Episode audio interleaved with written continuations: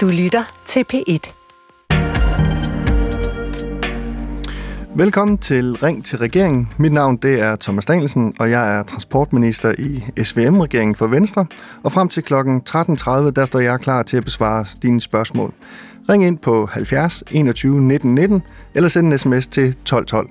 Velkommen til Ring til regeringen, Thomas Danielsen. Tak for det. Transportminister for Venstre. Jeg tænker, øhm, er du klar på et par hurtige ja-nej-spørgsmål som sådan en lille opvarmningsrunde? ja, lad os prøve det. Spiller Danmark i Superligaen, når det kommer til den danske infrastruktur? Øh, ja. Skal der bygges mange flere motorveje i Danmark, hvis det stod til dig? Øh, ja, der skal bygges dem, der er planlagt i hvert fald. Er du egentlig mest vild med biler eller biler? Altså, personligt, der er jeg mest vild med biler. Godt. Lad os, jeg tænker lige, vi skal lige samle op på et par af de her spørgsmål her, Thomas Danielsen. Lad os lige starte med det der med, om Danmark spiller med i Superligaen, når det kommer til infrastruktur. Gør vi i virkeligheden det? Øh, det synes jeg, vi gør. Altså, øh, vi har en meget øh, stærk og robust øh, infrastruktur, øh, og det er klart, øh, når det er et ja-nej-spørgsmål, så er der ikke plads til så mange nuancer, men det er der jo selvfølgelig. Mm. Fordi særligt hvis du kigger på vores infrastruktur på banen, øh, hvor togene kører, der har vi et øh, stort efterslæb, vi forsøger at indhente øh, nu. Øh, hvorimod øh, taler man også vores vejinfrastruktur, øh, der er der i hvert fald ikke nogen tvivl om, at øh, den er meget stærk og robust. Og hvad er det for et øh, efterslæb, som vi øh, lidt øh, ligger og bakser med, når det kommer til vores øh, togtrafik? Jamen det er et øh, mangeårigt øh, efterslæb, hvor skiftende regeringer simpelthen ikke har investeret nok i øh, vores øh, bane, og det har gjort, at øh, vi nu er i gang med at lave massive investeringer øh, faktisk overalt i Danmark. Der er jo stort set ikke den strækning, hvor vi ikke er i gang med at elektrificere eller lave nye signaler eller hastighedsopgraderinger eller øh, andet. Øh, og det giver selvfølgelig nogle gener for, for pendlerne. Øh, så det er sådan lidt ligesom, når man ombygger sit hus. Øh, man kan sagtens øh, bo i et hus, hvor man øh, maler børneværelset, men hvis du ligesom gennemrestaurerer huset, så øh, føler man, at øh, man, bliver nød, eller man bliver nødt til at flytte ud i en skurvogn, og det føler man måske også, man er, øh, når man er togpendler. Og øh, nu øh, er vi så i gang med at arbejde på, på infrastrukturen, når det kommer til, øh, til, til tog og så videre. Så sagde du så også, at øh, i forhold til at udbygge flere motorveje, så sagde du som udgangspunkt dem, som øh, der er planlagt. Øh, men hvis det stod til dig, så skulle vi ikke have mange flere motorveje, eller hvad, end dem, der allerede er i pipelinen? Øh, jamen altså, jeg, øh, vi har jo en investeringsplan frem mod 2035, og, og der er der jo øh, flere forskellige øh, projekter øh, i støbeskeen, og dem skal vi jo have. Det er dem, der er aftalt. Øh, men derudover, så vil jeg gerne opgradere den infrastruktur, vi har, sådan at den bliver mere moderniseret, mere tilpasset til øh, nutidens øh, behov. Øh, for eksempel har vi jo nu vedtaget, at en lastbil må køre med to trailer. Øh, altså ikke bare et modulvogntog, hvor det er halvanden trailer, men to trailer. Øh, og det er godt for klimaet, og det er jo godt for øh, vognmandens pengepunkt. Øh, og fedt nok, at de to ting går hånd i hånd, men det betyder selvfølgelig også, at man så skal kigge lidt på den øh, infrastruktur, der er i forbindelse med afkørsler og øh, omlastepladser osv. Mm.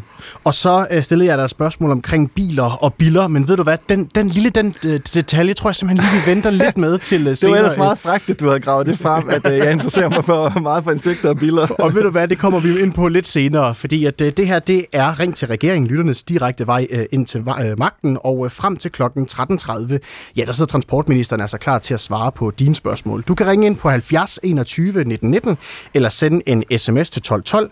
Du skal bare skrive P1, lave et mellemrum, og så din besked, og det koster en krone. Og mit navn, det er Mathias Pedersen, og det er mig, der skal sørge for, at Thomas Danielsen, han rent faktisk svarer på jeres spørgsmål undervejs. Og uh, Thomas Danielsen, jeg kan allerede se, at der er faktisk allerede lyttere, som, uh, som hænger i kø allerede nu, så hvad siger du til, at vi bare uh, kaster os ud i det? Lad os gøre det. Jamen, så er der bare tilbage at sige velkommen til Ring til regeringen på P1.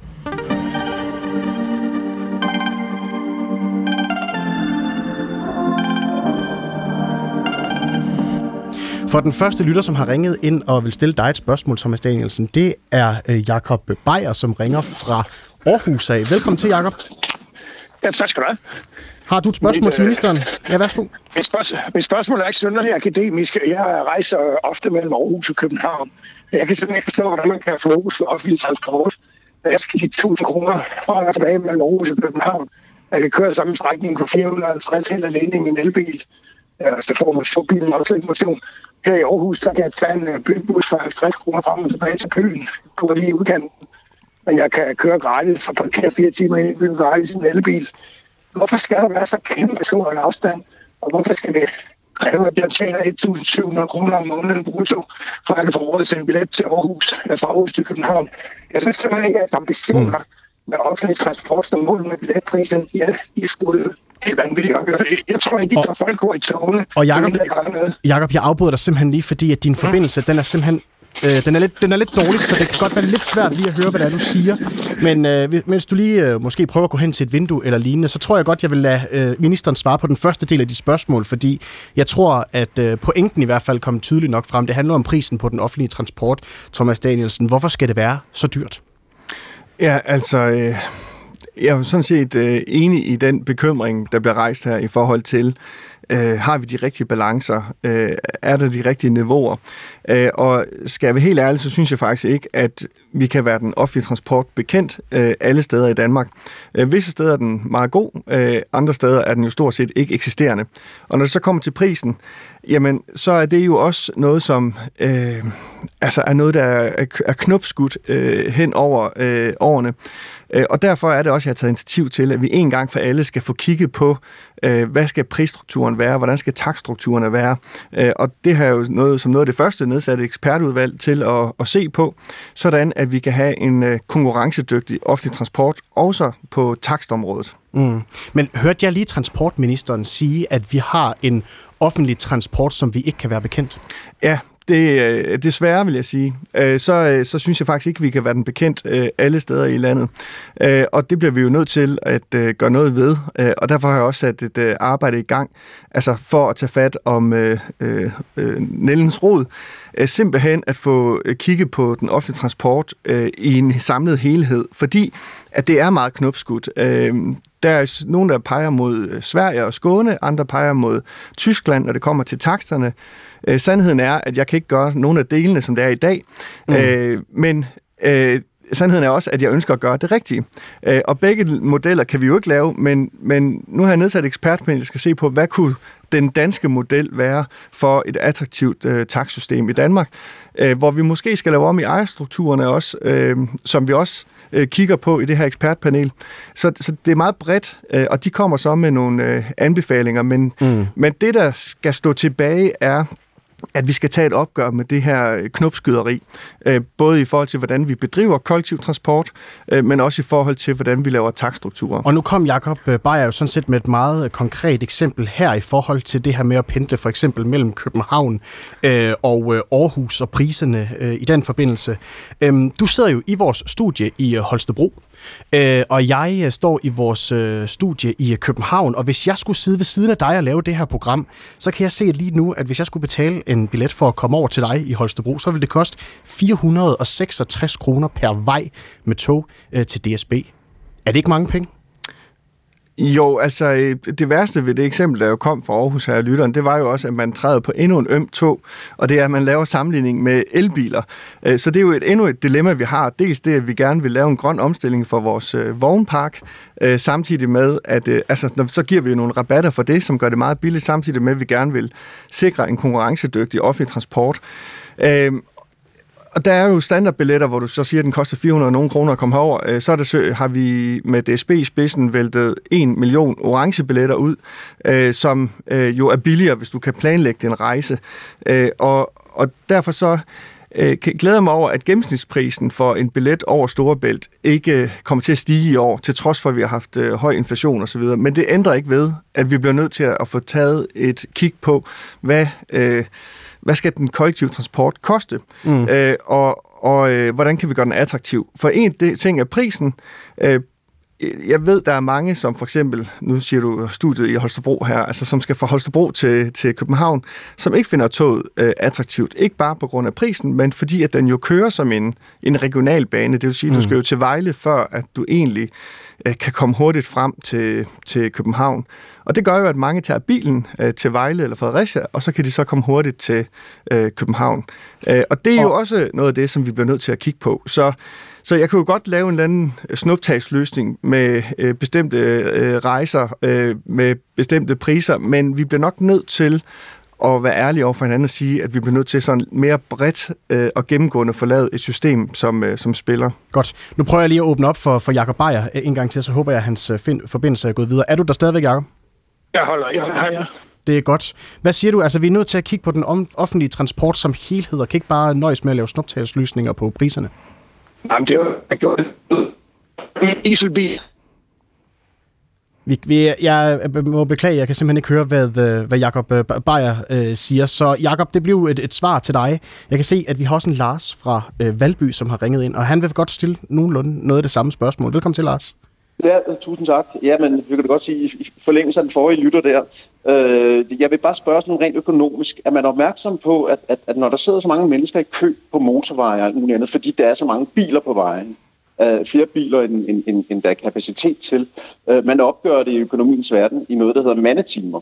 Øh, og mandetimer koster faktisk samfundet, jeg mener, at det er afskillige milliarder, rigtig, rigtig mange milliarder, altså at folk sidder og venter Øh, det koster samfundet en hel masse milliarder. Er man opmærksom på den økonomiske gevinst, der kunne være i, hvis man for, for, for et forholdsvis lille øh, øh beløb i, i, øh, i, i offentlig, øh, traf, som man kaster ind i, i offentlig trafik, ligesom letter billetpriserne en smule, sådan så folk af frivillighedens vej øh, fravælger øh, bilerne og, og søger over den offentlige trafik, så dem, der er tilbage på, på, på, på, på vejene, ligesom kan mm. komme hurtigere frem, og vi kan komme af med nogle af de her mandetimer, som koster samfundet milliarder øh, af kroner hvert år. Thomas Danielsen? Ja, men det er helt korrekt. Altså, når folk holder i kø, så koster det øh, samfundet øh, virkelig, virkelig mange penge. Øh, og det er jo faktisk altså meget præcist at pege på, hvem er det, vi især skal prøve at lave nogle løsninger for. Altså det er dem, øh, vi kan flytte fra bilen over i toget på de længere afstande. Øh, det er i hvert fald en meget interessant øh, gruppe at, at lave nogle løsninger for. Vi har sat et projekt i gang, som skal se på, hvad er det, altså helt konkret, der skal til for at flytte folk sådan, altså af økonomiske incitamenter fra bilen og til øh, øh, toget. Øh, og det gør vi med et, øh, et projekt, hvor vi simpelthen sætter nogle øh, penge ind på en øh, konto ved 2200 frivillige, som øh, så har en app, hvor at de får trukket penge på deres konto, hvis nu at de kører i bil, og til gengæld så beholder de pengene, øh, hvis nu at de øh, tager toget. Øh, så, så det er simpelthen for at se, hvad er det sådan altså konkret, hvor meget er det, der skal til øh, af økonomiske incitamenter for at flytte. Så det er øh, i bestræbelsen på, på at blive klogere på, på det. Øh, men, men ja, ekspertudvalget, som vi har nedsat, de sidder også og kigger på, øh, hvordan vil man kunne lave nogle takstrukturer, som, øh, som understøtter den udvikling. Mm, mm.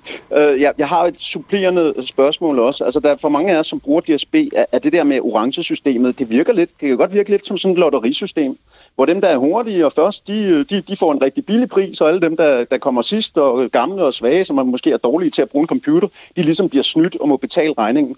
Jeg synes, det vil sømme sig bedre for, for en etat, øh, som DSB er, øh, en offentlig virksomhed, at køre med helt faste, gennemskuelige øh, priser, øh, som er ens for alle, så der ikke er nogen, der bliver snydt, og, men, men så man også får en bedre fornemmelse af, øh, hvor, hvor, hvor, hvor, hvor, hvad den reelle billetpris ligger på. Og så desuden bare koncentrere sig om, at der er internet i togene, der er måske lidt at tilbyde at spise, og mm. om det så er nye eller gamle tog, det er jo pisse ligegyldigt. Godt, Lars, Lars, bare om, ja, Lars, bare, lad os bare lige holde fast i det med de der orange billetter og gennemsigtighed i billetsystemet uh, hos uh, DSB. Hvad siger du til det, Thomas Danielsen? Jamen altså, jeg tror, øh, altså generelt, når man rejser, så er der jo ofte et eller andet incitament til, at jo, jo tidligere altså, du kan købe en billet, jo bedre pris får du. Øh, det, det bruger man jo inden for, for, for flere områder. Øh, og det, det er sådan planlægningsmæssigt sådan set meget smart de orange billetter er jo også et forsøg på at motivere øh, de, som ikke har behov for at, at rejse i myldretiden, til at rejse på andre tidspunkter, altså give et eller andet incitament for det. Øh, og, øh, og jeg forstår godt øh, øh lytterens øh, øh, frustration. I virkeligheden bunder frustrationen jo nok i, at man gerne vil have øh, nogle, nogle mere konkurrencedygtige og bedre priser. Øh, og det anerkender jeg, og det er jo noget af det, som vi netop er ved at se på. Ja, og også en frustration, der bunder i, at det måske kan virke lidt lotteriagtigt, og der er nogen, der ligesom øh, vinder i lotteriet, og der er nogen, der taber det der lotteri der. Det sømmer sig ikke at have sådan en politik for en offentlig virksomhed, vil jeg mene. Nej, Øh, og det er også øh, noteret. Jeg har sådan en sort bog med her, og den er ikke negativt at blive skrevet i. Så jeg noterer alle gode øh, inputs, øh, som kan øh, være en del af vores øh, øh, mine videre øh, drøftelser. Jeg ser det her lidt som sådan et forsamlingshusmøde, øh, og det er nogle af dem, jeg holder allermest af, fordi man får mange inputs. Øh, så, så det dit øh, forslag og din frustration er noteret. Jamen det er super, så siger jeg tak for det. Ha' en god dag, ikke? Tak lige måde. Og øh, Thomas Danielsen, det her med, øh, med, med DSB og, og, hvad skal man sige, øh, hvilken status DSB har, både når det kommer øh, til den enkelte øh, borger i Danmark, og også sådan som samfund, og hvilket ry de har, så er der jo nogen, som kritiserer øh, DSB ret, øh, ret, ret voldsomt i befolkningen, og nogen vil måske også mene, at DSB de har fået et lidt halvdårligt ry. Er du enig i det? Jamen det, de har måske øh, i visse kredse lidt øh, halvdårligt ry, som især er fra øh, tidligere tider. Øh, jeg synes faktisk, at DSB er en, øh, en veldreven og, og god forretning. Øh, de har så også nogle vilkår at arbejde under, øh, og lige i øjeblikket, der øh, arbejder de under et øh, politisk efterslæb, øh, som vi nu forsøger at indhente, og det gør, at det ikke er nemt at drive øh, transportvirksomhed på de danske baner øh, med de massive investeringer, vi foretager. Så, så ansvaret, det er øh, politisk for, at de ikke kan køre øh, lige så, så præcist, øh, som, øh, ja. som man kunne ønske sig. Og lige mere, at det her, det, det, du kan lige så godt øh, varme op øh, til at skulle køre ud af de skinner nu her, fordi vi har faktisk har jeg fået at vide en øh, lokomotivfører med fra DSB, som har ringet ind til programmet, og det er dig, øh, Jesper Bredam. Velkommen til. Ja, tak skal du have, og hej Thomas. Hej så. Og tak for at stille op, og så også tak til de andre lyttere. Det er jo, det er jo dejligt at høre, fordi der, der har jo netop lige været nogen igennem, som har øh, store forventninger til os i DSB. Og det kan vi da kun være stolte af. Men som Mathias også siger, det renommeret er jo ikke lige så super højt. Øh, og hvad vi gør, hvad vi gør for os, hvad vi gør ved det, øh, at vi øh, kan få et bedre renommé, for det der er nødvendigt. Ja, altså for det første så øh, står jeg fuldstændig på mål for de øh, politiske beslutninger, vi træffer, og jeg prøver at gøre det krystal klart, at det er et politisk ansvar, øh, at øh, DSB ikke kører så rettidigt, som, øh, som man kunne ønske sig. Øh, for det er det, fordi det er de politiske beslutninger, vi enten har truffet, eller vi igennem lang tid ikke har fået truffet, der er skyld i, at man ikke kører så rettidigt, som man kunne ønske sig. Øh, men, men derudover, så, øh, så er det klart, at der er jo også noget historie. Altså, der har jo været tider, hvor hvor samarbejdet mellem DSB og Bane Danmark og så videre, det har, øh, der har været nogle skvulp og så videre. Øh, men det er noget af det, som jeg glæder mig over, øh, der ikke findes i dag, og, og der er et godt og tæt og konstruktivt samarbejde. Og det betyder jo ikke, at, at virksomheden ikke kan, kan gøre noget bedre. Øh, det ved jeg, at man udvikler på øh, hver eneste dag. Men der er ingen tvivl om, at øh, mange af de frustrationer, som borgerne oplever øh, ved DSB, de bunder i øh, de øh, enten manglende politiske beslutninger, øh, eller de politiske beslutninger, vi nu har truffet, øh, for at komme det her efterslæb til livs. Jesper? Ja, altså, jeg ser jo blandt andet det der med, at at, at det, det er jo også noget, I ikke kan slippe for, at øh, det bliver jo konkurrence, konkurrenceudsat, det her togdrift hele tiden. Og hvad, hvad sker der med folks øh, forventninger, når man kan sige, nå ja, men så kan andre firmaer jo køre den samme strækning for den halve pris eller noget. Øh, det jeg klart oplever, det er jo det der, som vi også hører fra de tidligere lyttere, at jamen, øh, lige snart der står DSB på togene, så har man nogle for, øh, berettigede forventninger. Men hvis man så ja, tager laveste øh, byder på et eller andet øh, tog, given togstrækning, så får man også en, øh, en, øh, en anden service og nogle helt andre forventninger til togdriften. Det er da mega sejt, det der med, at vi har folk, som siger, at der skal være øh, bedre priser, og der skal være øh, bedre tog, og der skal være bedre forbindelser og mindre og mere rettidighed osv. Og, og det er der også nogle forventninger, man klart kan stille til en statslig øh, virksomhed som DSB. Men øh, hvad gør det, hvad, hvad synes du, det gør ved, at sådan ligesom man kan sige, at jamen, der er ligesom øh, en, en, øh, en bevægelse hen imod, at vi, kan, vi må nok heller bare privatisere det hele, for så bliver det billigere. Ja, og Jesper, må jeg spørge, hvad, hvad, hvad gør det egentlig ved dig øh, som, som lokomotivfører i øh, DSB? Jamen altså, i mit daglige arbejde, der nyder jeg jo det her med, at der er store forventninger. Det giver da klart også nogle, øh, øh, nogle øh, udfordringer, fordi at, at der er jo folk, der er grundlæggende gale, når de kommer og, og spørger mig om noget, fordi at de har simpelthen hørt så meget i medierne, og man har også så store forventninger til os, så der er også nogle gange, det bliver helt urealistisk, og det er jo rigtig godt at høre det, Thomas siger om, altså, ja, det, det skal jo, der skal jo gøres meget ved det der med at, at sige, jamen altså, øh, hvor, at det er altså, det er altså svært at mm. lave togdrift har... under de, de nuværende omstændigheder. Jesper, har du selv et eksempel på, hvor du måske har fået en overfusning eller noget andet fra en, øh, en passager, som var utilfreds? Øh, nej, jeg faktisk vil jeg hellere sige, at, at, øh, at der er faktisk rigtig mange passagerer, som går den modsatte vej. At når vi, og det har vi jo nogle gange mulighed for, når vi som, fordi at jeg, når jeg arbejder og har min uniform på, jamen så oplever jeg jo altså, at de folk, jeg snakker med, de er, de er meget tilfredse med den service, de får. Men systemisk så bliver det jo så sådan, at vores øh, stationer bliver mindre og mindre bemandet, og folk bliver mere og mere sådan, man tror, man kun skal have det på, på nettet. Det er nu ikke helt rigtigt, men øh, mm. øh, hvad hedder det, når man så, så bliver DSB jo bare noget, man sådan øh, oplever ude i skyen, skulle jeg til at sige. Men, men når man står med uniformen på, og, altså, det vil sige, det jeg ønsker mig er selvfølgelig en god bemanding, og øh, at vi kan lave menneske-til-menneske service og alt sådan noget, bliver muligt. Mm. Øh, og gøre os synlige på en anderledes måde, fordi når vi, når vi får mulighed for at lave den service, vi gerne vil, så, så er folk altså også øh, meget taknemmelige og tilfredse med det. Og øh, Thomas Danielsen, som minister, jeg kunne godt tænke mig at lige prøve at, at, at, at prøve at rangere lidt i forhold til, hvem der har ansvaret for, at DSB måske ikke har øh, det bedste ly, øh, ry blandt dele af befolkningen. Hvis vi lige tager sådan, hvem, hvem har hovedansvaret her? Altså er det øh, ministeren, er det DSB's ledelse, eller er det Jesper Breddam som lokomotiv, øh, lokomotiv øh, fører? Ja, det er i hvert fald ikke øh, lokomotivføreren, fordi det er, Øh, øh jo, der er jo også eksempler på, at det har givet øh, øh problemer med rettidigheden, øh, med sygdom osv., hvis man er meget hårdt presset, men det er ikke det, der er problemet. Altså, problemet Øh, øh, består jo, jamen det er jo svært at sætte procenter på, fordi hvor meget hører til historien osv., men altså i dag, øh, der er der et øh, fantastisk godt samarbejde med, mellem DSB og Bane Danmark, det glæder mig over. Øh, selvfølgelig kan der være øh, nedfaldende kabler osv., øh, som kan skyldes en øh, lille smule. Men, øh, men nej, hovedansvaret det er politisk, og det politiske ansvar er jo i sidste ende mit ansvar.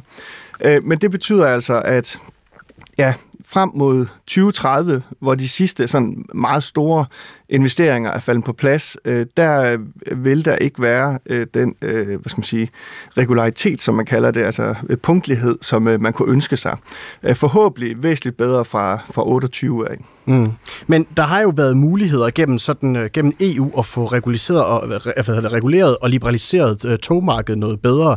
Er du tilfreds med, den, øh, med det resultat, som DSB leverer til danskerne? Altså, jeg synes, at øh, DSB er en, en øh, meget øh, fin og veldreven forretning, øh, og øh, selvfølgelig øh, er der jo ting tilbage i historien, øh, der skulle have været anderledes, men det ændrer ikke på, at øh, jeg forholder mig til det fremadrettede. Så det er ikke derfor, at DSB det skal sendes øh, i udbud. Øh, det er jo, øh, øh som der også bliver sagt her, øh, et EU-krav, at øh, togdrift i Danmark, øh, eller i EU-lande som udgangspunkt, skal sendes i udbud. Og derfor så øh, sætter vi også øh, det arbejde i gang nu, øh, og det har samtlige Folketingets partier øh, trådt ind i. Altså med undtagelse af Liberal Alliance, så har alle Folketingets partier øh, trådte ind i det arbejde om at få lavet en budgetanalyse, en sektoranalyse, som skal danne grundlag for, hvordan øh, DSB's togdrift, men sådan set også de tog, der bliver indkøbt. Vi står lige nu og er i gang med Danmarks største indkøb af materiel, altså tog, øh, og, og det skal jo også være en del af kommende udbud. DSB's værksteder skal være en del af det kommende udbud. Så det bliver meget omfattende, øh, og det skal vi jo øh, have ordentlig og god tid til at, at, at gennemføre, øh, men det grundlæggende arbejde, det bliver altså, eller er allerede sat i gang nu. Jesper Bredam, øh, tusind tak for at ringe ind til Ring til Regeringen på PIT. Ja, tak for programmet.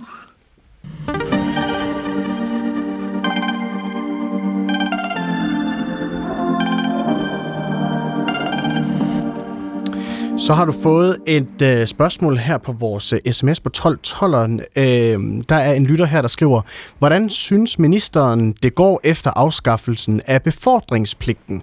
Er ministeren sikker på, at det ikke bare fører til løndumping og udlandsk arbejdskraft samt dårligere service, i stedet for billigere brev og bedre service? Venlig hilsen, fru Krav fra Næstved. Jamen, øh, befordringspligten, øh, der hentydes jo til den befordringspligt, øh, PostNord øh, og tidligere Post Danmark jo øh, historisk har haft, hvor man har udpeget dem til at sikre, at der skulle leveres øh, breve og pakker til hele Danmark, og det har man så givet et øh, øh et stort millionbeløb til. Øh, og det har vi øh, taget et opgør med nu. Øh, for årsskiftet af, der har der faktisk ikke været nogen øh, befordringspligtigt, altså udpeget befordringspligtig virksomhed i Danmark. Og hvad var problemet med det system, Thomas Danielsen? Jamen altså, øh, det var i virkeligheden måske lidt forældet, altså, men det var jo en måde, man tidligere har sikret, at selv på den mindste ø i Danmark, der kom posten ud. Øh, og det har vi så vendt på hovedet nu, øh, fjernet øh, befordringspligten til PostNord og skabt grundlaget for en lige og færre konkurrence. Så er der nogle steder i landet, hvor man selvfølgelig er dårligere stillet til den lige konkurrence, for eksempel på vores små øer. Mm. Og der har vi så indgået, eller er ved at indgå aftale med alle de øer om, øh, hvordan vi kan lave øh, neutrale postserviceanlæg øh, på fastlandet eventuelt, som så kan blive sejlet over til øh, øen, sådan at man selv på den mindste ø kan opleve øh, det frie valg, når du for eksempel køber pakker eller andet på nettet, at så kan du bare vælge den øh, leverandør med de samme services, som man kan øh, på fastlandet. Så og, vi har altså og, vendt den om. Ja, og det, der er sket nu, Thomas Danielsen, det er jo, at nu har PostNord jo sådan set justeret priserne efter den nye postlov, det her den trådte i kraft, så det nu koster 25 kroner at sende et brev, samtidig med, at de har meldt ud, at de vil fjerne øh, øh, op mod 1000 postkasser øh, landet over. Hvordan vil du så sikre dig nu, at det ikke bliver øh, for dyrt at sende et brev til et sted, hvor ja, der måske ikke er den helt store konkurrence om, hvem der skal levere de her breve til adresserne?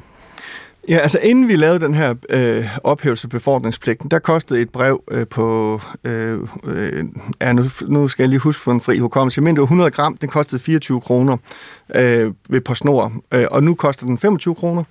Øh, men, øh, hvad skal man sige, DAO, som også leverer brev, har så leveret et brevprodukt øh, til 20 kroner. Øh, men det, jeg gør for at sikre mig, at der er øh, øh en ordentlig og god service, det er jo, at vi laver øh, kontrolforsendelser, altså hvor vi ser, øh, altså kontrollerer de virksomheder, som kalder sig landsdækkende postvirksomheder, om de også er landsdækkende postvirksomheder. Øh, og jeg har faktisk ikke fået nogen klager ind øh, i forhold til, øh, ud over hvad jeg, jeg jo plejer at få. Så du er øh, fuldstændig sikker på som minister, at lige nu så kan alle som i alle i Danmark få leveret breve og pakke, uanset hvor de bor hen i landet? Ja, altså jeg har ikke øh, fået nogen øh, klager ind over, at man ikke kunne få leveret breve eller pakker til et bestemt sted, øh, og jeg har heller ikke øh, kontrolforsendelser, der øh, siger, at øh, man ikke skulle kunne det. Og øh, noget af det, som vores lytter jo også spørger ind, ind til her, det er det her med, hvordan man så sikrer sig, at øh, den her konkurrence her ikke fører til øh, løndumping og så videre af, af nogle af dem, der så skal ud øh, med pakkerne. Hvordan sikrer jeg så også, at de her øh, medarbejdere her, der så skal arbejde i nogle af de her private øh, leverandører, ikke bliver underbetalt? Jamen altså, det er jo private virksomheder, øh, og øh, mig bekendt øh, er det DAO, som øh, også er gået ind i brevmarkedet nu øh, for private, efter at øh, vi har ophævet øh, befordringspligten, og de har en overenskomst, og øh, jeg blander mig jo som minister ikke i, øh, øh, hvilken overenskomst øh, der er bedst. Øh, jeg anerkender bare overenskomster, og det hæfter jeg mig så bare ved, at det har de også. Øh, jeg hæfter mig også ved, at de har øh, øh, i hvert fald talt om, at, øh, at de vil prøve at udvikle det her brevmarked, sådan at Ligesom man kan betale øh, øh 20 kroner for at sende brev, øh, så arbejder de på, at man også skal kunne betale 20 kroner for at få hentet et brev fra privatadressen. Så, så det er jo det, der sker, når man øh, øh, sætter et marked øh, lige og frit, at så sker der også en produktudvikling. Øh, og så kan man godt øh, ære sig over, at øh, PostNord nu fjerner 1000 mm. øh, røde øh, postkasser. Øh, sandheden er jo nok bare, at de ikke har været brugt i ret stort øh, omfang, så derfor er det i virkeligheden en meget naturlig tilpasning. Og jeg forventer jo så, at PostNord de øh, altså laver øh, brevindleveringsservices, der hvor at, øh, hvilket de jo også har mange steder i forvejen, altså der hvor man alligevel er nede og hente sit øh, robrød eller sin mælk, altså det er jo det, som folk øh, har vendet sig til, siden at vi havde postkontorer øh, i, i nærmest hver en, en by, så, øh, så er man jo gået over til, at øh, brev og pakker, det er noget, man håndterer øh, nede ved mm. købmanden. Og noget af det, som, øh, som ældresagen er bekymret for, det er, at det her det kommer til at ramme øh, skævt, fordi der er mange af deres øh, medlemmer, hvor det at få et postkort jo tit hænger sammen med en måde, man har kontakt med sine familiemedlemmer på, for eksempel. Og nu sagde du det her med prisstigningerne. Øhm, jeg kan se her, at før at postloven trådte i kraft, og Øh, PostNord valgte at hæve priserne, så kostede det op mod øh, 12 kroner at sende et brev, som var altså mellem 0 og 50 gram, og så 24 kroner for et brev, som, som så højst var på, øh, på, på de her 100 gram. Øhm, kan der være en fare i det her med, at folk vil holde op med at sende øh, fysiske julekort og så videre til familiemedlemmer, når prisen ligger her? Altså, jeg ved ikke, om der er en fare, men jeg kan jo konstatere, at folk øh, øh, over lang tid er stoppet med at sende øh, øh, fysiske breve. Flere og flere er i hvert fald stoppet. Så brevmarkedet er jo nedadgående. Og det er også derfor, at øh, det er meget vigtigt, at vi får lavet den her, øh, eller at vi har fået lavet den her liberalisering, fordi at øh, forsendelser bliver jo i højere og højere grad et spørgsmål om at sende en enhed. Altså ikke enten sende et bestemt type brev eller en bestemt type pakke, men det er en enhed, man skal have sendt. Og derfor vil det være meget uheldigt, hvis man i landdistrikterne for eksempel ikke har det frie valg øh, til at vælge, hvem man vil have til at sende den her øh, enhed øh, i fremtiden. Mm. Så derfor er jeg utrolig glad for, at vi har fået liberaliseret det her område, øh, hvilket har været tiltrængt øh, igennem mange år. Men der er jo også den fare, at øh, det kan blive sværere for dem, der bor der, for eksempel ude i øh, udkantsområderne, fordi det simpelthen ikke kan betale sig for de private leverandører at, og, øh, at sende en fragtmand ud for at aflevere en pakke eller et brev. Det er jo det, vi netop sikrer, at øh, man er ligestillet i hele landet øh, ved at lave den øh, liberalisering, som vi har lavet. Altså i dag det er, er ikke, det hvis jo... ikke det kan betale sig for de private leverandører at køre ud til, øh, til en ø eller langt ud på, øh, på landet, hvor der måske er langt øh, fra en postcentral for eksempel. Ja, altså vi gør det jo billigere for alle nu at levere breve og pakker i hele Danmark. Øh, særligt med de investeringer, vi laver for vores ø-samfund, øh, hvor at, øh, det skal være lettere for alle at få leveret breve og pakker til de her øer. Men det bliver da vel kun lettere, Thomas Danielsen, hvis det er sådan, at de private aktører kan se en business i og øh, levere breve for eksempel på en ø, hvor man jo øh, ikke bare sådan lige kommer forbi måske. Men det gør de private jo allerede i dag. Øh, og så er der nogle øer, som ikke har haft det samme udbud af private øh, som øh, andre landsdele. Men det og, er der noget har det, som klar, vi... og der har du en klar formodning om, at øh, det der vil der være private aktører, der springer på de steder, hvor der i dag ikke er øh, privatisering på området. Ja, fordi at øh, for eksempel hvis vi laver en model, hvor at man bare kan køre ned til færgelejet, øh, og smide nogle pakker i, eller breve i en øh, neutral postserviceanlæg, som så bliver sejlet over til fastlandet, så kan det være flere forskellige modeller, men enten kan man jo, hvis det er en meget lille ø, ansætte en postfode, som øh, for et øh, beløb kan omdele de her breve, øh, eller en postvirksomhed, som vi simpelthen betaler for, det kunne være PostNord eller DAO eller andre, øh, som vi så betaler for at servicere den her øh, nok lidt større ø øh, med øh, breve på fastlandet, så det er altså bare én der skal tage mm. færgen over for at fordele de her breve og pakker øh, for alle leverandører. Så, så ja, det er en bedre service for alle i hele Danmark, og dernæst, hvis man vil kalde sig landstækkende postvirksomhed, så skal man også være landstækkende postvirksomhed, og det kontrollerer vi selvfølgelig. Og det er så hele landet rundt? Og det er hele landet. Det er ikke bare næsten hele landet.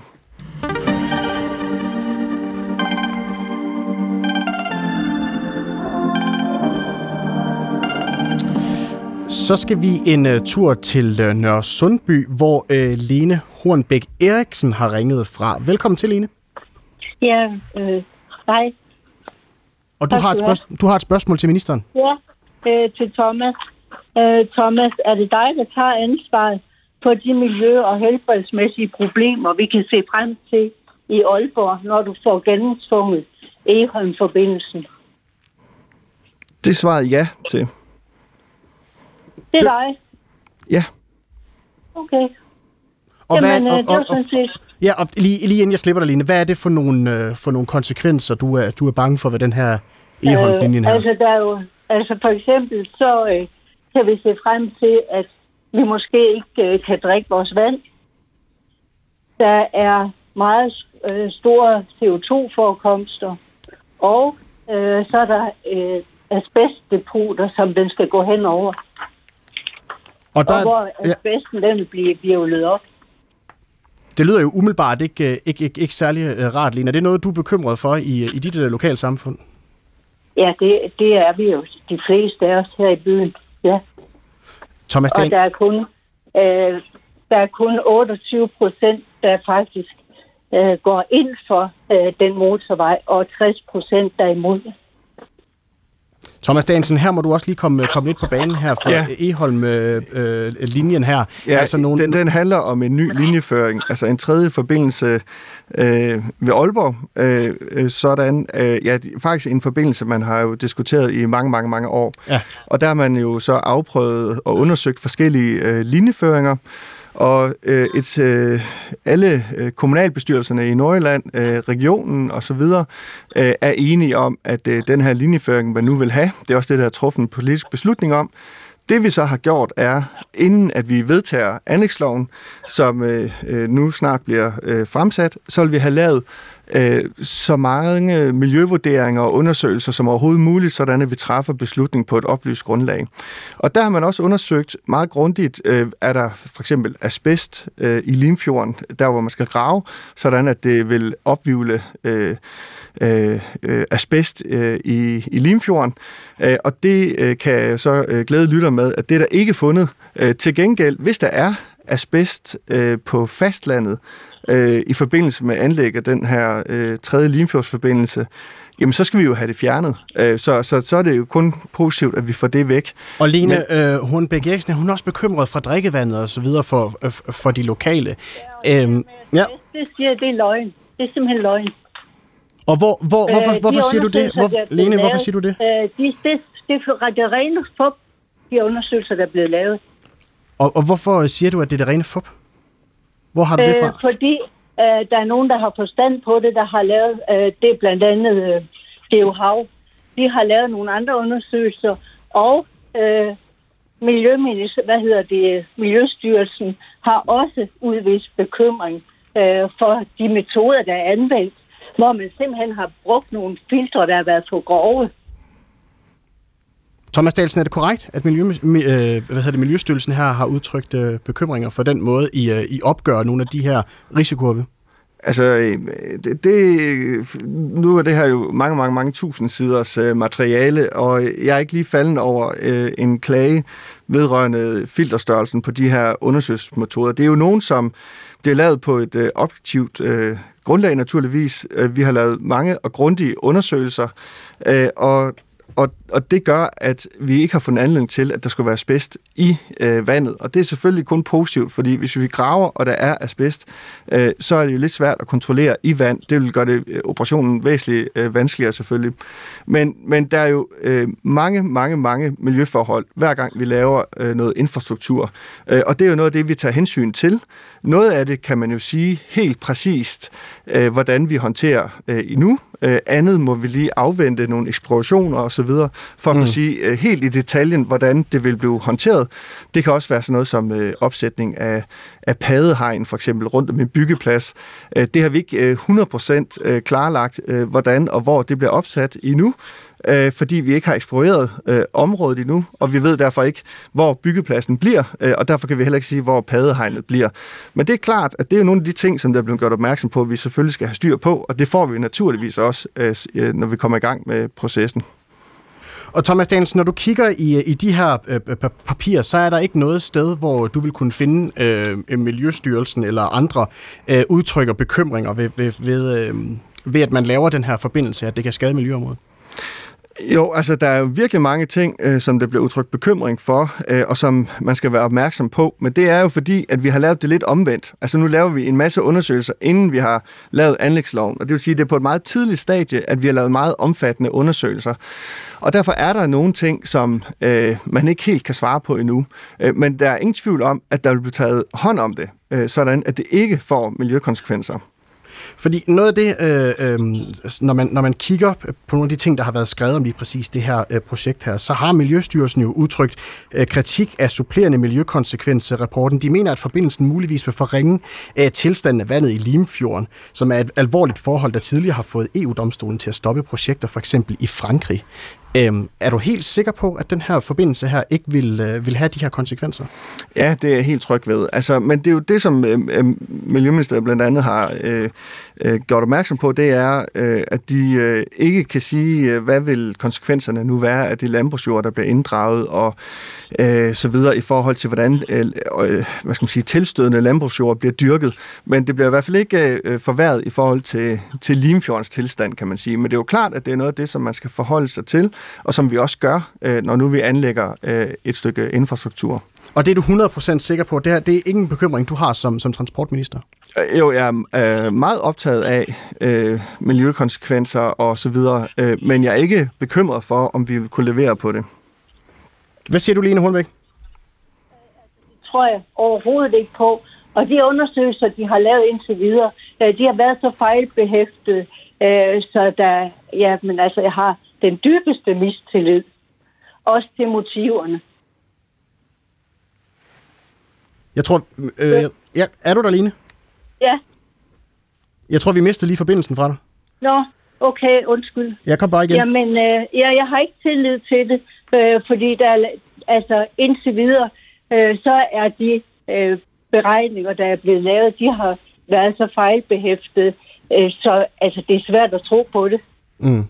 Godt. Og for øvrigt, så er der så voldsomt meget asbest, øh, så det virker fuldstændig håbløst at få det fjernet. Lene, er du selv øh, med i øh, sådan nogle øh, aktive bevægelser mod nogle af de her projekter? Ja, det er jeg. Hvorfor en?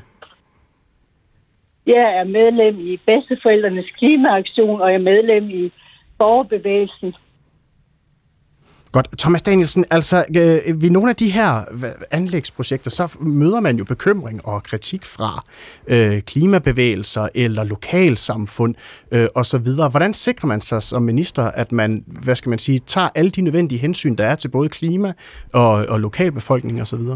Altså noget af det, jeg synes, der er vigtigt, det er, at man laver øh, tidlig inddragelse. Øh, og øh, nu siger jeg ikke, at øh, tilfældet, at det er det jo formentlig ikke med, med lytteren, der er igennem her, men for visse øh, bekymringer bunder det i sidste ende i øh, den linjeføring, man har valgt. Øh, og den vil påvirke nogen, øh, øh, når man laver øh, en endelig streg på et kort. Øh, Øh, og derfor bliver der ofte henvist til, at man bare lige skulle lave øh, en anden model eller en anden linjeføring osv. Men uanset hvilken linjeføring man vælger, øh, så øh, er der naturligvis øh, bekymringer, især i anlægsfasen, for det her. Og derfor forsøger vi også med en tidlig inddragelse. Derfor har vi også i det konkrete tilfælde her, altså lavet langt flere miljøundersøgelser øh, osv., inden, øh, altså på et meget tidligt stadie, øh, inden at man træffer den endelige beslutning. Mm. Og hvad, hvad vægter du ligesom højst? Altså er det klimahensyn, er det infrastruktur, eller er det, at det også er til gavn for lokalsamfundet? Jamen altså, det, når vi laver infrastruktur, så øh, er det jo selvfølgelig fremkommelighed, som øh, er formålet med infrastrukturen, man laver. Men det er jo klart, at vi hele tiden kigger på, øh, hvordan kan det få så øh, begrænsede øh, miljøpåvirkninger øh, som overhovedet muligt, selvom at det jo altid vil påvirke på den ene eller den anden måde, når man laver øh, øh, noget infrastruktur. Øh, og det er jo noget af det, som vi øh, øh, bestræber os på at gøre bedre og bedre fra mm. projekt til projekt. Og hvad vægter højst? Jamen altså, det, der er jo et formål med det, man laver, og det er jo øh, en eller anden form for fremkommelighed, uanset om det er øh, en, en bane, man laver over Vestfyn, øh, altså togbane, eller om det er øh, et stykke vej. Øh, det er jo formålet. Og så er meningen øh, inden for den ramme at øh, tage så mange øh, øh og fornuftige klimahensyn, som man kan, og, og miljøhensyn. Mm. Så har du en lytter her, der skriver her på øh, 1212. Thomas, hvorfor prioriterer man ikke mere den offentlige transport? Det vil jo afhjælpe trængslen i trafikken med venlig hilsen Claus. Altså, hvorfor ikke styrke nogle af de initiativer, øh, frem for at begynde at bygge alle mulige steder, som jo er til gene og til stor bekymring for sådan en som Lene Hornbæk Eriksen her, som ringer? Ja, og øh, altså, vi, vi investerer jo frem mod 2035 180 milliarder kroner i infrastruktur og projekter, og de 100 milliarder, det er til offentlig transport, og de 80, det er til alt andet. Mm. Så, så, så den offentlige transport bliver øh, prioriteret øh, økonomisk højere end øh, den traditionelle øh, vejtransport. Øh, men man skal også bare holde sig for øje, at det jo ikke er hinandens modsætninger. Der kører jo også øh, busser og så videre på vejene. Der er også øh, øh, BRT-løsninger, som vender mere og mere frem. Øh, for eksempel i Aalborg, hvor vi jo taler øh, om den tredje Limfjordsforbindelse, hvor der også vil komme til at køre øh, de her særlige øh, øh, løsninger øh, i den kommende øh, tredje Limfjordsforbindelse. Mm. Men mange af de her ting kunne man jo komme udenom, hvis man for eksempel bare havde bedre buslinjer måske, eller bedre øh, offentlig transport, bedre tog osv. Så, så man måske ikke tage alle de her hensyn her til både klima og, ja, og lokalsamfund osv.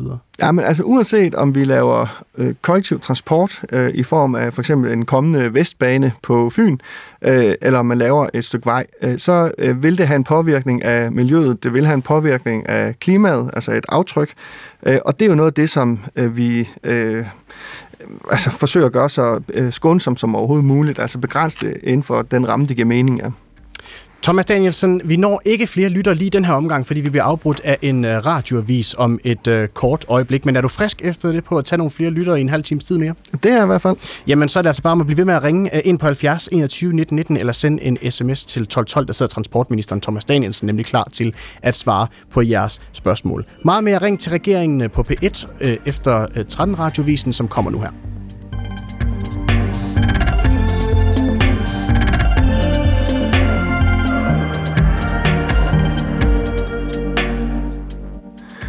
Velkommen til Ring til regeringen. Mit navn er Thomas Danielsen, og jeg er transportminister i SVM-regeringen for Venstre. Frem mod 13.30 står jeg klar til at besvare dine spørgsmål, så ring ind på 70 21 19 19 eller send en sms til 1212. Thomas Danielsen, vi har jo hørt uh, Mette Frederiksen, der jo gerne vil være uh, børnenes uh, minister, som Magnus Heunicke, som kalder sig selv for uh, havets minister. Hvad er det nu lige, du også selv har været ude at kalde dig selv? uh, jamen, uh der er ved at tillægge sig lidt, at der er nogen, der mener, at jeg skulle kalde mig øh, insekternes og billernes minister. Ja, og der fik du sagt øh, billerne og ikke bilerne. Det er korrekt. Ja, og, og hvordan er det lige, det hænger sammen? Jamen, øh, jeg har altid interesseret mig meget for biodiversitet, øh, også derhjemme privat, øh, fordi vi står jo i en situation, hvor vi har haft en enorm stor tilbagegang af insekter over de sidste 100 år. Og det er øh, en katastrofe, øh, og derfor mener jeg, at vi alle sammen øh, skal gøre noget, og som transportminister kan jeg gøre meget. Øh, for eksempel inddragelse af alle vores øh, rabatter øh, og Vejdirektoratets Bane Danmarks arealer til at fremme insekter.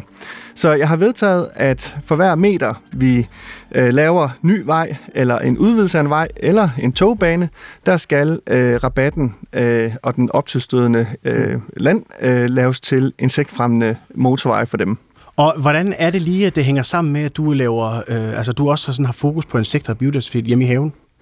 Ja, nu har jeg en lille lystejendom, øh, og der har jeg lavet øh, forskellige øh, forsøg øh, i forhold til øh, faunastriber og øh, altså blomsterblandinger og så videre i stor skala i forhold til at, at se, hvad virker egentlig bedst i forhold til insekterne. Så ja, jeg har godt nok lovet min kone, at jeg ikke talte så meget om det, fordi hun var bange for det. Hun synes, det var måske lidt kikset i nogle ører, men jeg har lavet insektfælder, hvor jeg så en gang om ugen har talt, hvor mange forskellige slags øh, insekter, der er i de forskellige øh, arealer, alt efter om det er ukrudt, eller om det er øh, øh, ja, øh, andre blandinger af frø, frøblandinger. Og hvad er det for nogen, du synes, vi mangler særligt i, i den danske natur? Jamen, det er jo øh, generelt bare, at vi har haft en, øh, en stor øh, tilbagegang, øh, og derfor så synes jeg, at øh, jeg tror ikke, at, øh, at jeg kan løse hele vores øh, biodiversitetskrise på ingen måde. Det kræver nogle helt andre tiltag. Jeg vil bare gerne være med til at lave insektkorridorer på kryds og tværs af landet. Og på kryds og tværs af landet, der har vi vores øh, vejinfrastruktur, og derfor mener jeg, at det er min opgave at sikre, at rabatterne de er lavet til insekter, at de kan simpelthen flyve og lede, leve langs vores øh, infrastruktur. Og kan du forstå, hvordan man kan tænke, øh, åh, en minister, der går voldsomt meget op i biodiversitet og så videre, men, men så er det den samme minister, vi lige har hørt øh, i sidste time tale om store anlægsprojekter og udbyggelse af tunneler og motorveje og så videre. Ja, øh, og jeg håber også, at man i sidste time kunne høre, at, øh, at jeg var meget optaget af at sikre øh, miljøet og, og, og de øh, hensyn, der skal tages til klimaet, så meget som øh, det giver mening. Og her er noget, der virkelig giver mening, synes jeg det er at sikre, at vores biodiversitet øh, den får bedre vilkår øh, på tværs af landet. Øh, og det er faktisk ikke øh, dyrere. Altså det er bare et spørgsmål om at gribe det intelligent an. Øh, det vil sige, øh, øh, noget af det, som virkelig er en, en, en biodiversitetsørken, det er jo bare øh, vildt græs, som kvæler alt øh, spændende øh, beplantning, og dermed også øh, biodiversitet. Så hvis man tager den fede muld og lægger nederst, når man laver infrastruktur, og den mager muld, altså grus og, og mager jord for oven, jamen allerede der har du taget et, øh, et, øh, godt tiltag, som ikke koster penge, men som er øh, fremmende for biodiversiteten. Og hvis du lige er tunet ind på PET, så kan jeg fortælle, at det er altså ikke Miljøministeren Magnus Heunicke, vi har besøg af i dag. Det er simpelthen Transportminister Thomas Danielsen fra Venstre. Og du kan ringe ind og stille et spørgsmål på 70 21 19 19, eller du kan sende en sms til 1212. Mit navn er Mathias Pedersen, og velkommen tilbage til Ring til regeringen.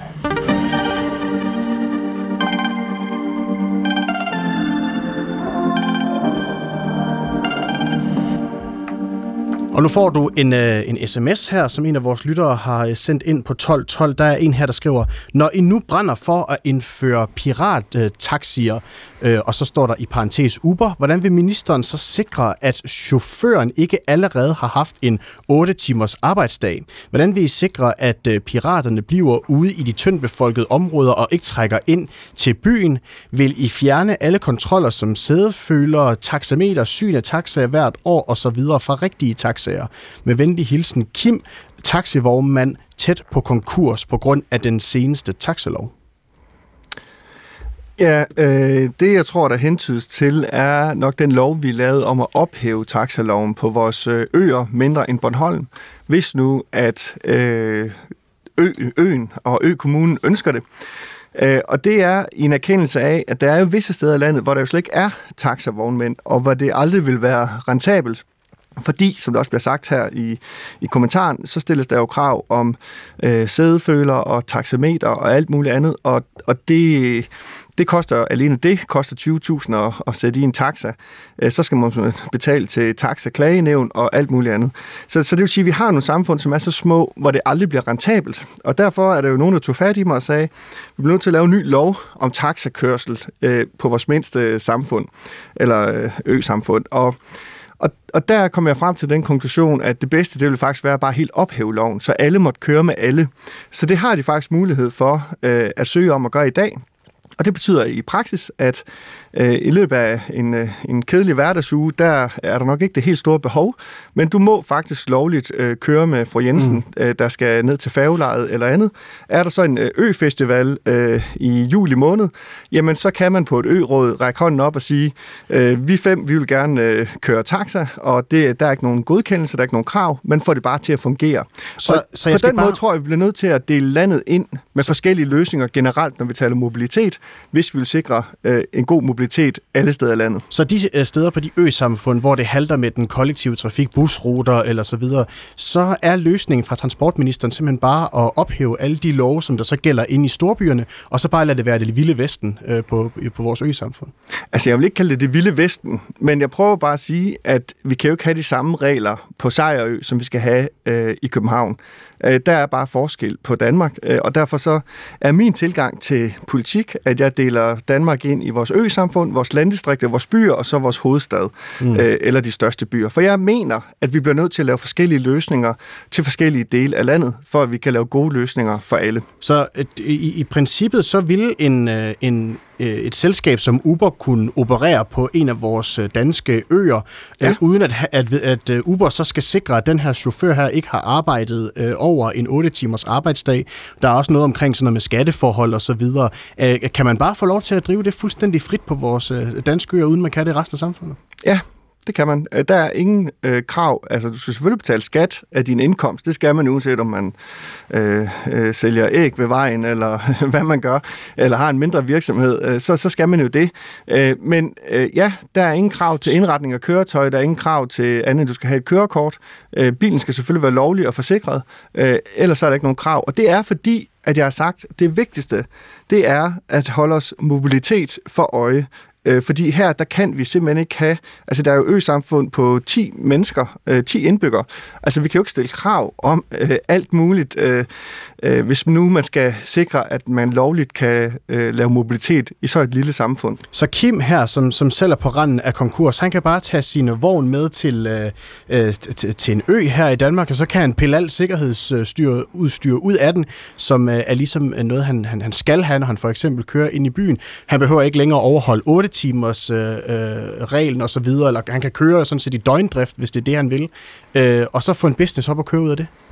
Øh, formentlig ikke det sidste. Altså, han får jo formentlig ikke en business op og køre ud af det, fordi det er netop det, der er kendetegnet ved udfordringen for de her samfund, det er, at der ikke er en business, og derfor så bliver det en form for fritidsarbejde. Der er mange, der har grinet af mine eksempler med, at øh, præsten han kunne køre i sin fritid, eller skolelæreren, men det er jo det, der bliver realiteten. Men ja, de må sådan set bare skrive med spritus på siden af deres dør, ø-taxer, eller kalde det, hvad de vil, og så et uh, mobile pay-nummer, og så vil de kunne uh, tilbyde uh, ø-taxa-service hvis man ønsker det.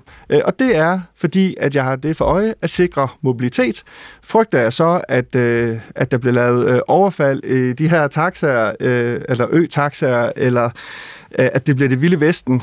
Nej, det gør jeg ikke. Fordi vi taler om små ø-samfund, hvor at at, øh, at øh, det vil være et mærkeligt sted, at det lige pludselig skulle begynde at finde sted. Altså, hvis du vil overfalde nogen, så vil du jo nok ikke tage din bil med ud for at se, om du kan opstøve en øh, kunde, der mangler en taxa mm. på en ø, hvor at, øh, man meget sjældent mangler en taxa. Så det er simpelthen bare det for øje. Og du kommer at, heller ikke lige ud på de her øer her, lige at sikre sig, at de her mennesker, der så kører og får lidt penge ud af det, de ikke indberettet til skat? Jamen, uanset hvor du bor i landet, og uanset hvad du har øh, nære dig ved, altså hvilken indkomst du har, så skal du betale skat. Så det har ikke noget med skatteregler at gøre, det her. Øh, det er simpelthen et udtryk for, at lige nu i de her samfund, der skal vi have så meget mobilitet som muligt. Det, som lytter måske hentyder til, det er jo, at der er et arbejde i gang øh, med et ekspertpanel, der skal se på, hvordan kan vi få så meget mobilitet som muligt øh, i Danmark, altså overalt i landet. Øh, og der er jeg blevet spurgt til, om jeg vil afvise Uber eller andre løsninger, og, og der er mit svar jo, at nej, jeg vil ikke afvise nogen løsninger på forhånd. Jeg glæder mig til at se, hvad de kommer med fra ekspertudvalget, og så, øh, så glæder jeg mig til at drøfte med folketingspartier. Godt. Så skal du hilse på Per, som har ringet fra København. Velkommen til, Per. Tak. Hvad er dit spørgsmål til ministeren? Jamen, jeg vil gerne spørge ministeren, om han kan bekræfte, at øh, dengang, at han fik øh, sin ministerpost, der, øh, der havde han øh, fra sin øh, socialdemokratiske forgænger øh, en øh, elministerbil, og den har han så valgt at skifte ud med en stor Mercedes øh, af fossil brændstof. Ja, må jeg svare nu? Ja, det må du. Ja. ja jeg tror, det er korrekt. Jeg mener, det var Benny Engelbrecht, der købte en uh, Mercedes uh, EQS, uh, som er en uh, ren elbil. Uh, og uh, og øh, det er korrekt, den var jeg også ude at køre i en gang, øh, hvor det viste sig, at øh, min højde gjorde, at jeg ikke kunne sidde på bagsædet. Men jeg blander mig ikke i, hvilken bil jeg får stillet til rådighed. Øh, men det blev konstateret, at det var lidt uhensigtsmæssigt, at jeg skulle sidde med hovedet på skrå, øh, kvæg min øh, højde. Øh, så det gjorde, at, øh, at de fandt en anden bil, som, øh, som var Dahlsen, i vognparken at, at, at, du skiftet fra en ministerbil, der var på el, til en, der kører på fossil brændstof, på grund af, at du var for høj til at sidde i den anden bil? øh, altså, jeg har ikke øh, valgt til nogen nogen bil. Øh, jeg har fået en bil, og de, øh, det er jo ikke sådan, at Transportministeriet har en bil. Øh, det er sådan, at øh, Økonomistyrelsen har biler til øh, ministerne. Øh, og hvordan de bliver tildelt, det må jeg indrømme, det blander jeg mig ikke i, det ved jeg faktisk ikke. Men det er helt korrekt, at jeg har kørt, og jeg har også fået at vide bagefter, at det var en bil, som Benny Engelbrecht efter sine skulle have købt ind. Og så har jeg fået en, en hybridbil i stedet for. Er du så meget højere end Benny Engelbrecht?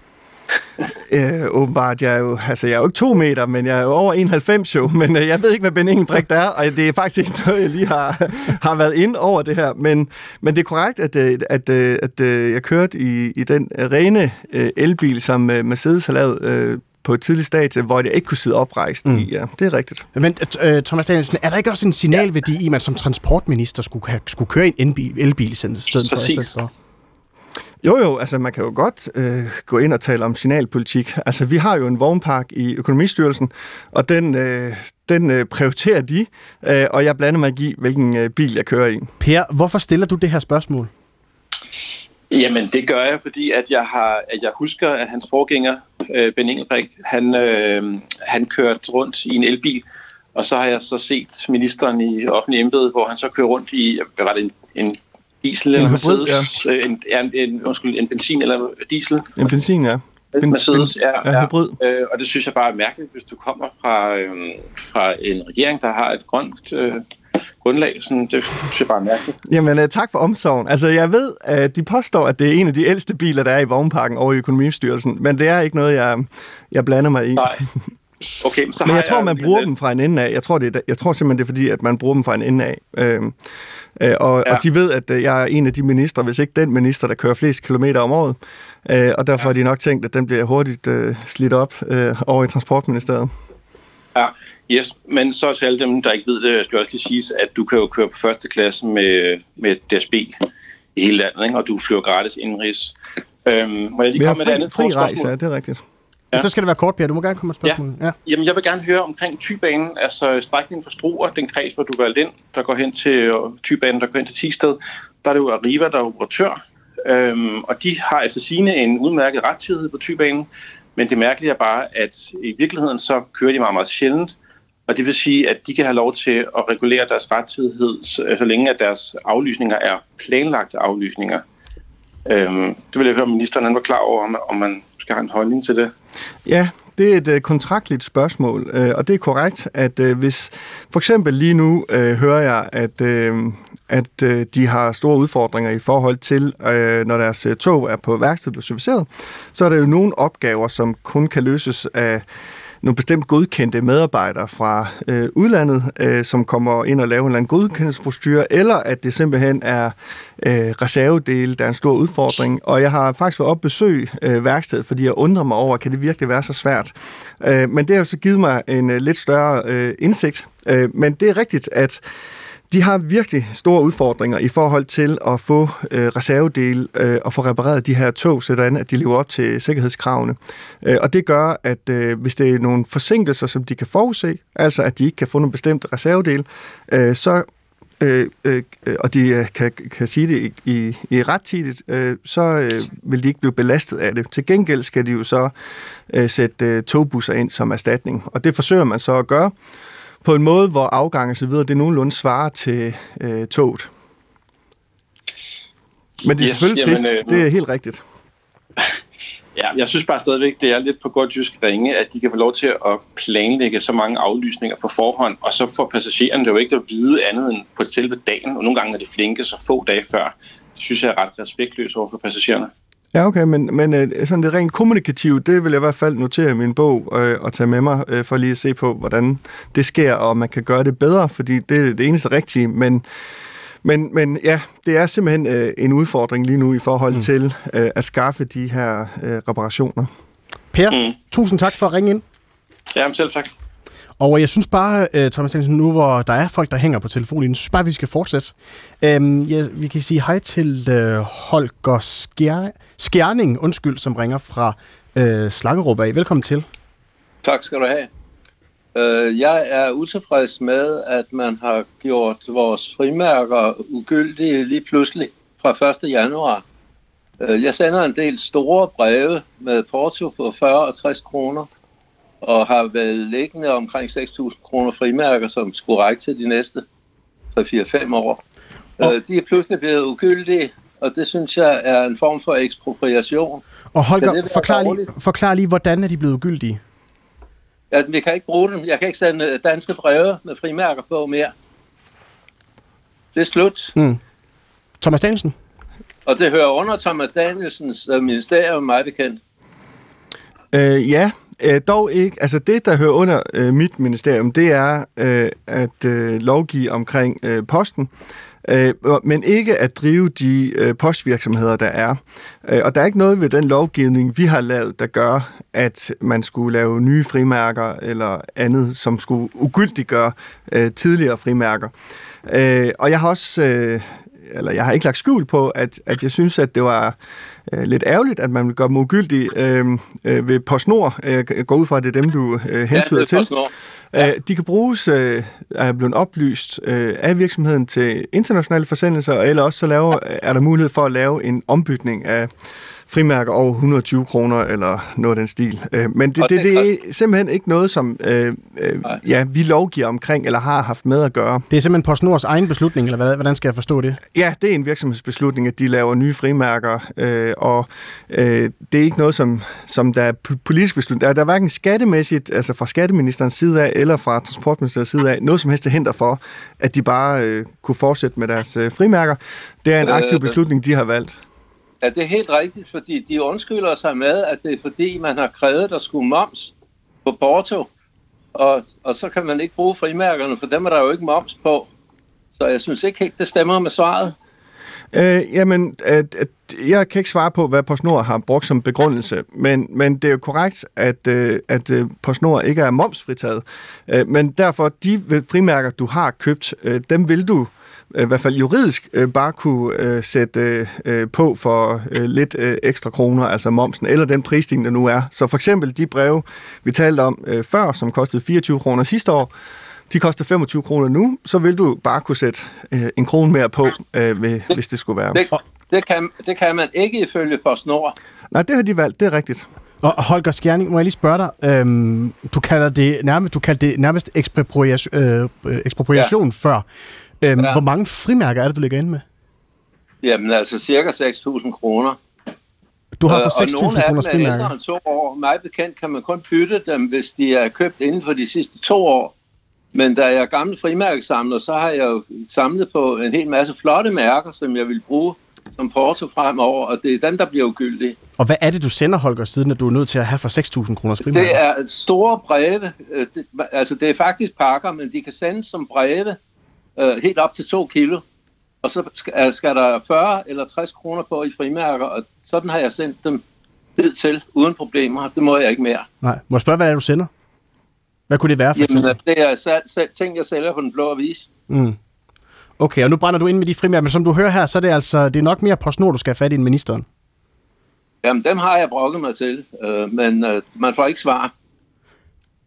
Nej, okay. Nej. Men du må gerne skrive til mig, så, øh, så skal jeg videre sende din, øh, din besked til PostNord. Fint, fint. Tak. Godt, og lad os holde fast i, i, i, i, i nu hvor vi er ved tematikken, det her med at sende, sende breve og så videre. Vi har også en Therese, som ringer fra øh, Svendborg. Velkommen til, Therese. Ja, goddag, og goddag, Thomas Danielsen. Det er lige goddag. præcis det samme. Jeg føler, at øh, jeg lever under et stærkt begrænset infra- infrastruktur. Og det er på grund af, at jeg kan ikke sende breve mere. Og det er, som den forrige øh, indringer sagde, at postvæsenet har annulleret værdien af vores frimærker, og de tager dem ikke retur. Og jeg havde netop op til jul købt for cirka 200 kroner frimærker til sende julepost, og så blev jeg usikker på, hvad datoen var for, hvornår de var ugyldige. Så jeg har ikke sendt julepost. Jeg sidder med de her øh, par hundrede kroner i frimærker, som ikke har nogen værdi overhovedet.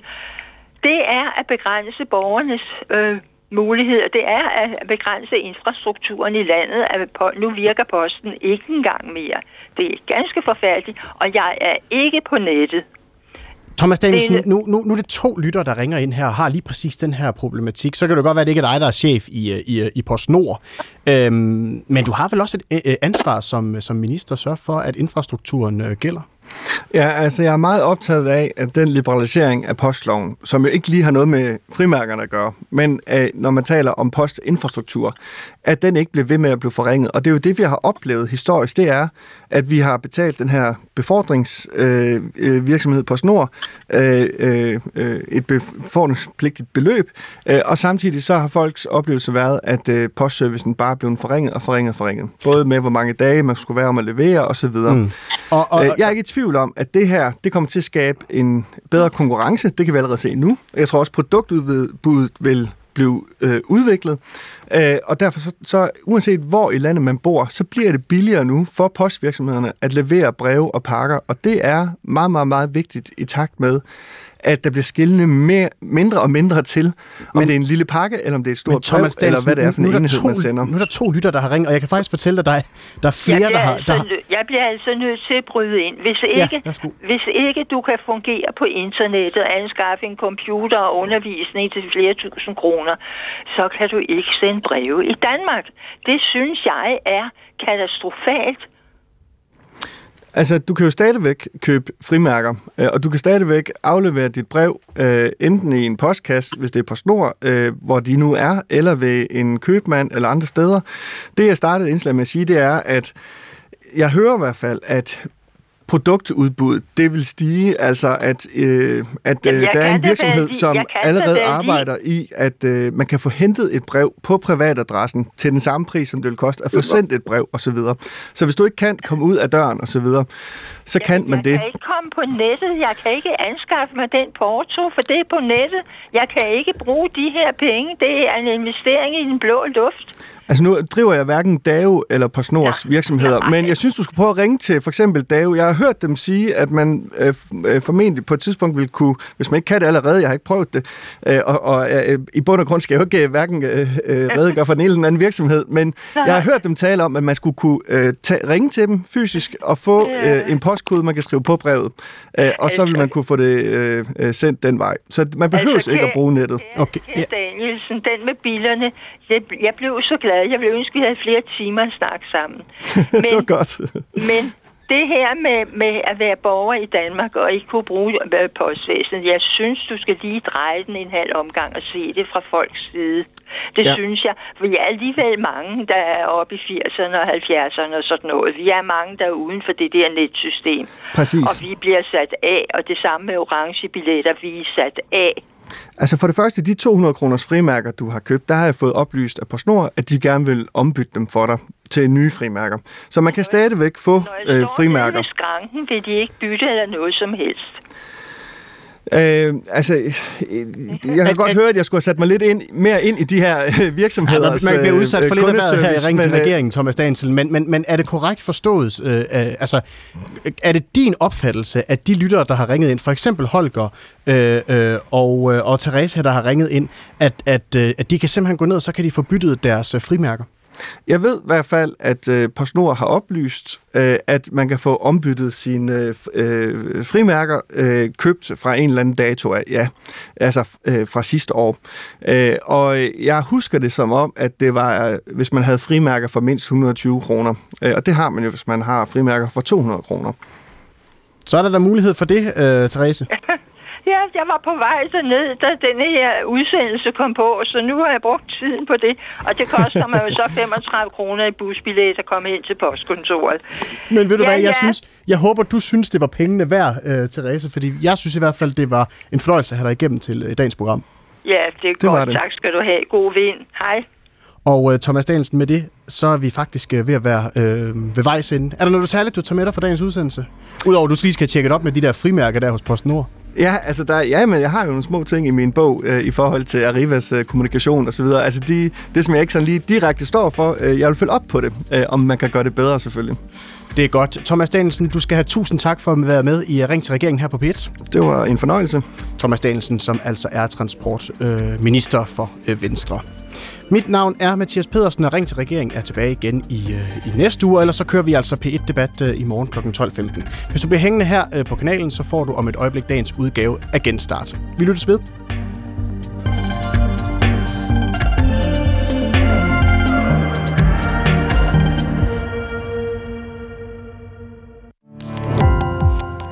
Gå på opdagelse i alle DR's podcast og radioprogrammer. I appen DR Lyd.